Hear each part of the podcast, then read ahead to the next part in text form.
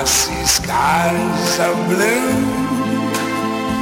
and clouds of white. The bright, blessed day, the dark you're listening to KUCI 88.9 FM in Irvine, California. The views on this show are not necessarily the views of KUCI, UCI, or its board border regents.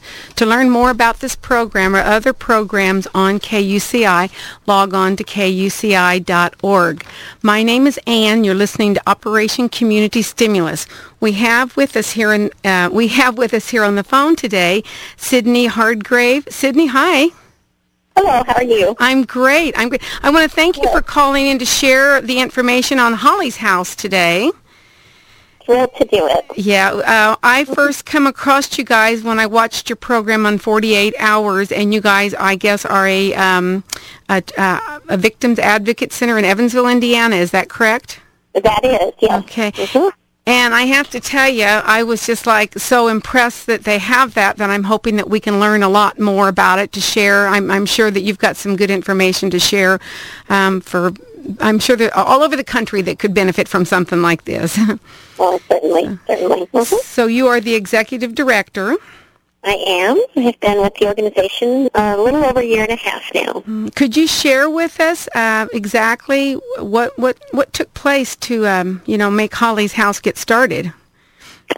Well, our one of our primary founders was a sex crimes detective in Evansville, Indiana. Mm-hmm. His name's Brian Turpin, and he went to a conference where he learned about the model for children advocacy centers. And when he came back to Evansville, he basically he had fire under him. He's you know hmm. he was just determined that our community needed something like that for the children in our area. Um, he then partnered up with Holly Dunn Pendleton, and that's who the 48 Hour Show is about. Um, Holly is a, a local person as well, grew up in Evansville, and experienced a horrendous crime when she was a, a college student. So she is a survivor. Um, she was attacked by a serial killer hmm. and is the only known survivor of that particular serial killer. So she, as you can imagine, gained um, incredible strength as she came through that period of her life and has dedicated herself to creating opportunities and services for victims in the future. So those two people, you know, put their passions together, put their sweat and creativity together, and as a result, created Holly's House for our community. So Brian actually had visited one. Is is that my understanding? And and then he knew that he wanted to do this, and and then he just kind of joined forces with Holly. Is that right? That's correct. Yeah. That's amazing. Mm-hmm. So, um, of course, he'd been working children's crimes, and particularly children's sex mm-hmm. crimes, for a number of years, and so once he learned of this particular approach to hmm. working with children who've been victimized, he just, you know, he decided there's no other way, that the community should be doing this for their kids, that it was the best model to bring forward. So.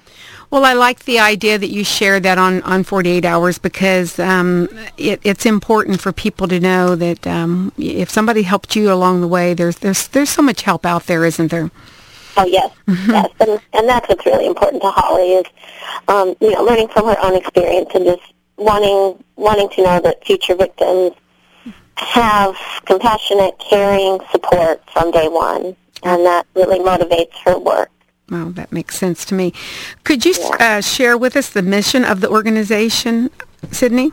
The, the mission of Holly's House, our primary goal is to provide compassionate services for victims when they first come forward to support the crime, or to report the crime, I'm sorry, and to provide an environment that's really counter to anything you would expect um, a victim or most people who enter the criminal justice system to encounter. Our environment's very um, quiet, very calm, a lot of attention to privacy, and anything but, you know, the kind of traditional white-walled institutional look. Um, we want to ensure at that moment when a victim's ready to report their crime that our environment takes away any hesitation or fear or anxiety that they may have. So that's our first mission. Um, our second mission then, of course, is to prevent crime in the future, to provide resources for our community that not only hold offenders accountable, but also create awareness and provide skills to citizens so that hopefully they won't have to encounter the same kind of trauma that past victims have endured. Do you think the crime rate is up or down? Um, in the crimes that we serve, we serve um, individuals who've experienced domestic violence, sexual assault, or child abuse. And primarily child sexual abuse is the population we work with. I don't see in our area that the crime rate is going up. Mm-hmm. However, the, the number of people we serve is just increasing dramatically. We've been open now about three years, and we've doubled the number of people we serve every year. I, I attribute those numbers to the community understanding what it is we're offering um, through our center and not a dramatic increase in the crimes. Well, you know, I saw um, Holly. It's Holly Dunn Pendleton. Is that her name? That's correct. Mm-hmm. Okay, and I mm-hmm. saw her, like I said, on 48 Hours, and I was I was just like blown away. And then at the end, when I found out, I was like, wow. um, mm-hmm. Can you share yes. with us Holly's story and how it ties into the development of Holly's house? Um, sure. Yeah, Holly was, as I said, she grew up in Evansville. She's a, a local member of our community. She went to college in Kentucky, and it was when she was in college that she was attacked. Hmm. Um, she was walking along the railroad tracks one night with her boyfriend, and um, the attacker has his I don't know his name or what they were calling him before they identified he was doing it was the railroad serial killer. Hmm. And so he was a person who, you know, hopped a train, rode along the rails, and went from community to community, killing as he went. Um, so, you know, total total happenstance that he happened to be in Kentucky the night that Holly and her boyfriend were taking that walk. Um, he did attack them both, bound them, beat them. Hmm. Holly did witness the murdering of her boyfriend. He did not survive the attack. And needless to say, she was severely injured um, afterwards. But she did survive. She crawled, dragged herself to a house that she could see off in the distance and was able to get help. So she did survive. Hmm.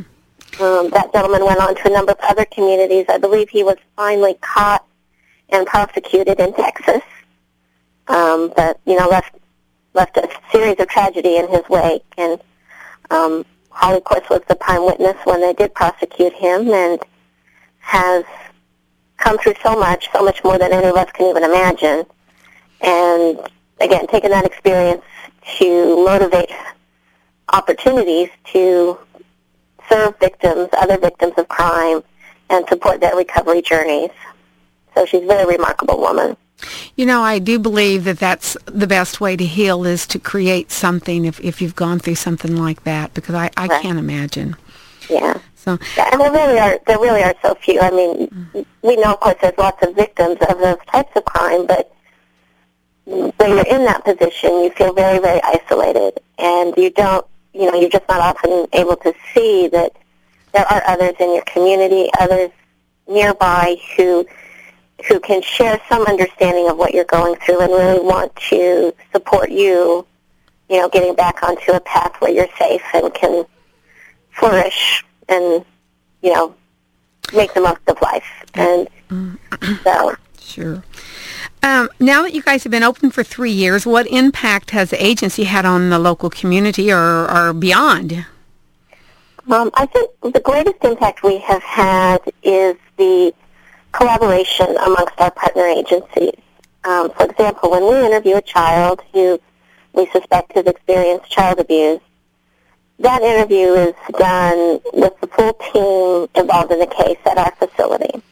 So we would have child protection staff people there. We would have law enforcement there. Often we'll have a mental health professional. We may have the prosecutor observing. But all of those people come to one place. And the child, you know, doesn't have to be interviewed by each of those agencies separately. Hmm. So we bring the child into an environment that's very child-friendly. They start in a playroom full of toys. We just want them to relax, kind of get used to us. And then when we go to talk to them about their experience, um, they talk to only one person. It's a very conversational approach. And those who need to witness that interview are in another room.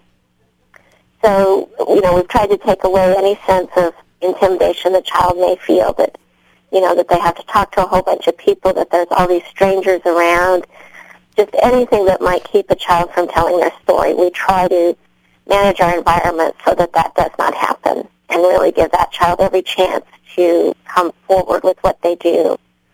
Um, because we use this team model, what I've witnessed in our community is, you know, all of these groups have worked alongside each other for many, many years. That we intentionally bring them together in what we call a multidisciplinary team meeting to really talk about how do we best serve victims, both children and adults in our community.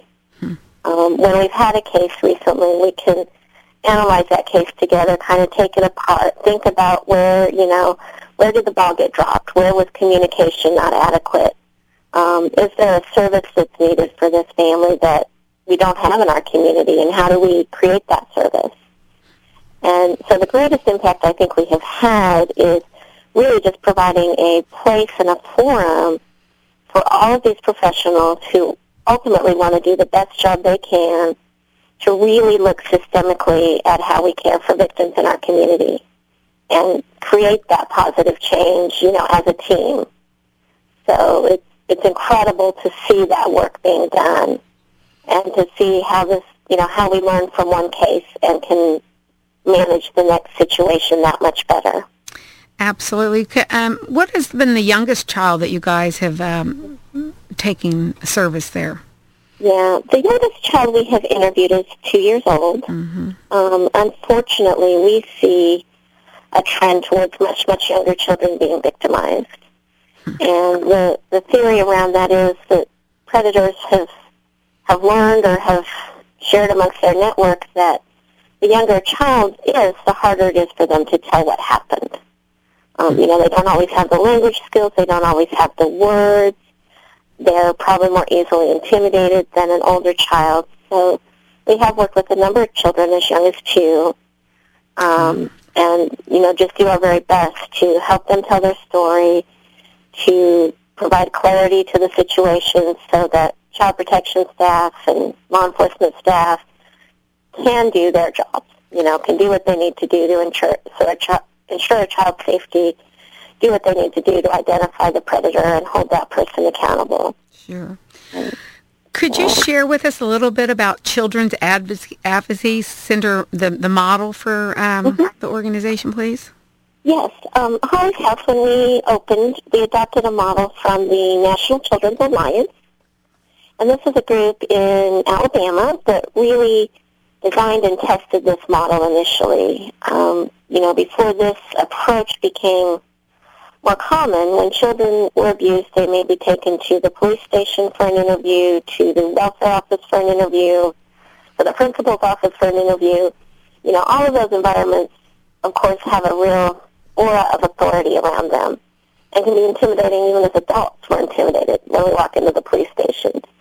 Um, so this group in Alabama, the National Children's Alliance, wanted to find a better way, wanted to find you know, an environment and approach that would help children tell their stories and not create further trauma for them through that process. So they created this model about 25 years ago. They've tested it. They've replicated it. There now are approximately 700 children advocacy centers across the United States. Hmm. Um, new ones are getting organized all the time, which is really exciting to see. And, you know, again, communities have just begun to understand that there is a better way to care for a victim as they first enter that world of the criminal justice system, which is confusing and scary and intimidating. And so this model has had great success in many communities um, and really seems to be taking a hold nationwide. I, I know the National Children's Alliance has also consulted with some groups in other countries wanting to do a similar model.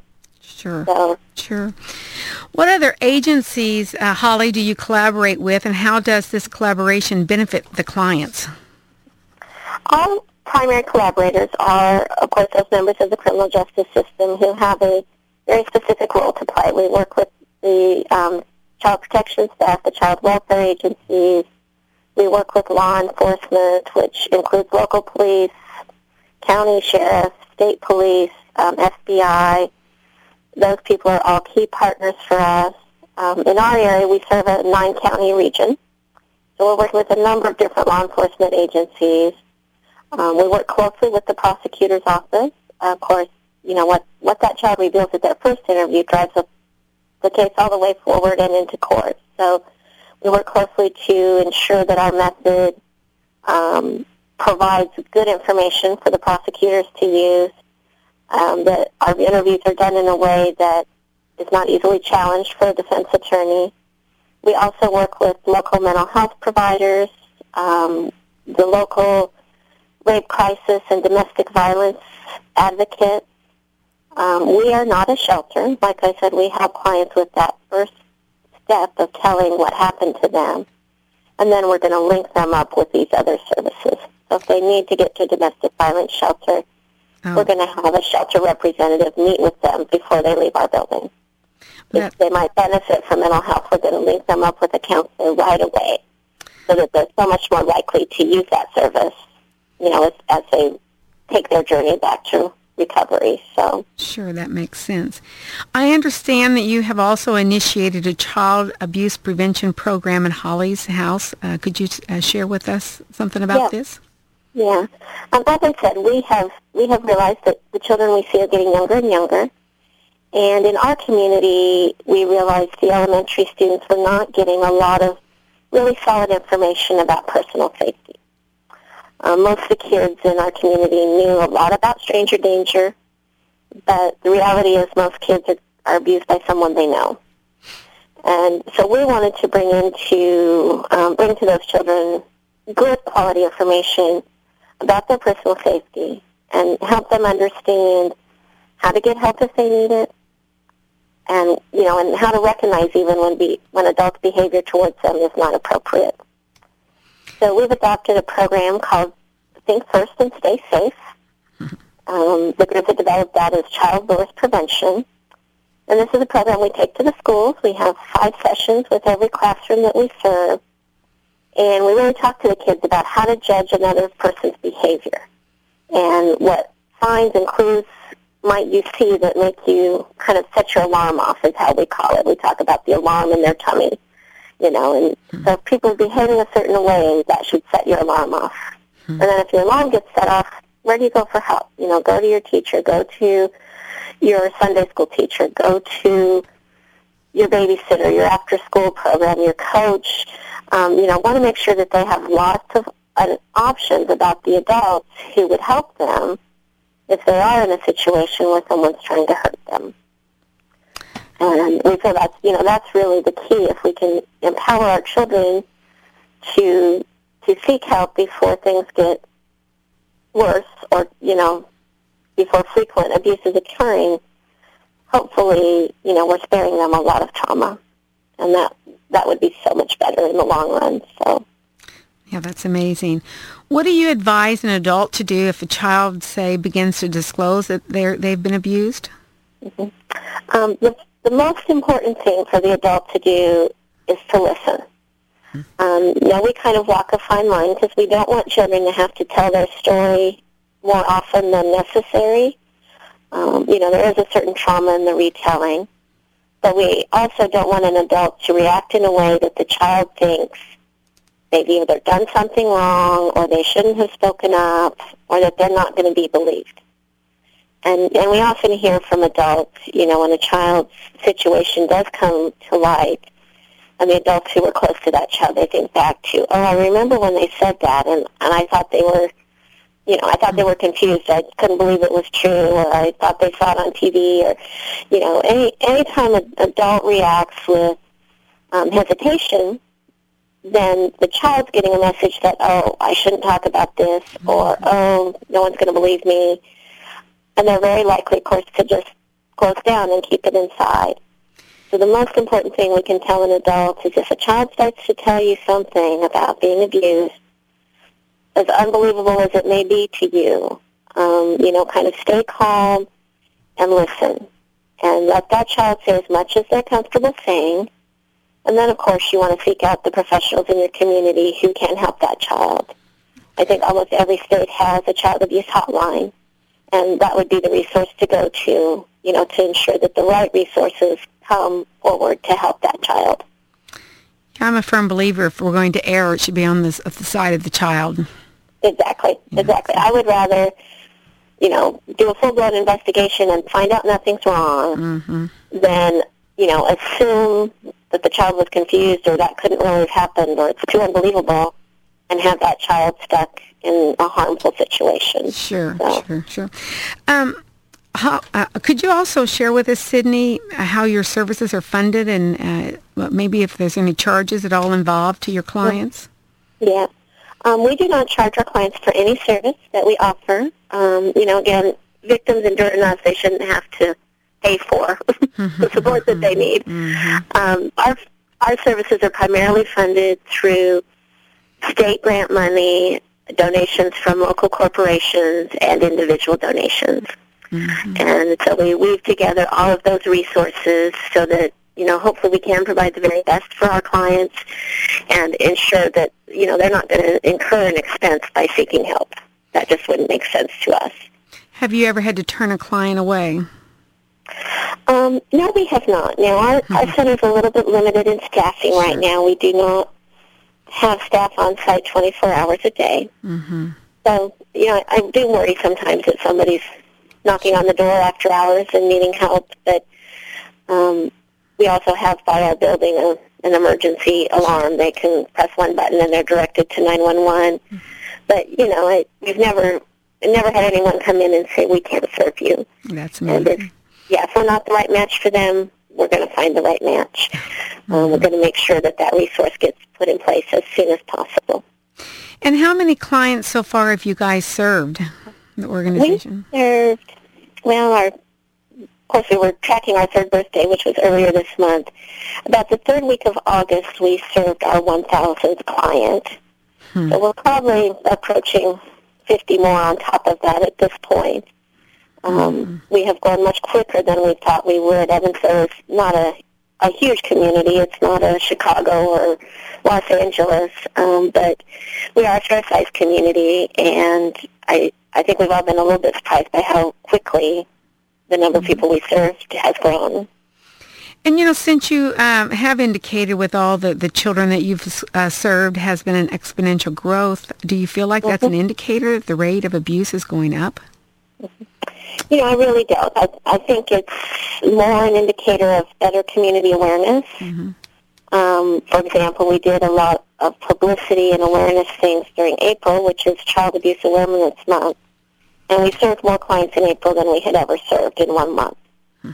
So I think our numbers growing um, is is more telling of the community becoming more aware of the issues, of adults being more hmm. aware of their children around them and the situations they're in, and that you know we've now provided a tool, a resource for kids and adult victims that doesn't that takes away some of the barriers they might have had in the past around telling their story or seeking help. Sure. Well, we have a couple of minutes left, Sidney, and I'd like to um, ask what's next at Holly's house and make sure that you give us some contact information because you never know if somebody's listening that they might want to find right. out how to duplicate what you've done. yes, and we would we would welcome calls from anyone. Um, what's next for Holly's House is we really are trying to grow into being kind of a one one stop service for victims. Right now we help with the interview towards the investigation, but victims of sexual assault would still go to our local hospitals for the sexual assault exam, the medical evidence exam. Um, so that's really the next project we're focusing on is trying to create exam services within our center so that a victim doesn't have to go to multiple locations, that all of that um, work can be done when they're at Holly's house, you know, again in this environment that is so intentionally safe, calming, private. Um, just help them avoid some of the chaos that most emergency rooms have. That's our next big project. Um, in terms of contacting us, we do have a website, and it's www.hollyshouse, that's one word, H-O-L-L-Y-S, H-O-U-S-E dot org, O-R-G. Um, on that website, there is an opportunity that you can email our staff directly from the website. And then you can also call us at 812-437-7233. Well, I want to thank you again, Sidney, um, for calling and Well, sharing this information. Thank you so much for your interest, Anne. And um, like I said, we're we're very open to helping other communities that would like to set up a similar service for their children and their adult victims of crime. Well, I'm sure if I uncovered, I would find more. But when I heard the story on 48 Hours, I think it was this past Friday, I was like, oh my gosh, gosh, Yeah. I didn't know anything. And that, that's how I find this this media stuff. You never know what it's gonna what it you know what it's gonna lead to. Right. So, right, but you've been listening to KUCI 88.9 FM in Irvine, California. The views on this show are not necessarily the views of KUCI, UCI, or its of regents. My name is Anne. This has been Operation Community Stimulus, and we had Sidney. We were had an interview with Sidney Hardgrave uh, from Holly's House, and thank you again. Oh, thank you. I really appreciate your interest. Thank you. Okay, thanks. Bye bye. Look forward to some phone calls. You Thank bet. You bet. Thanks. Bye bye. Bye bye.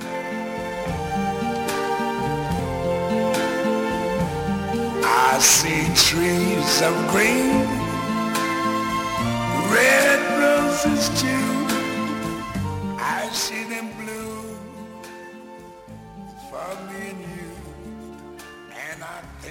myself,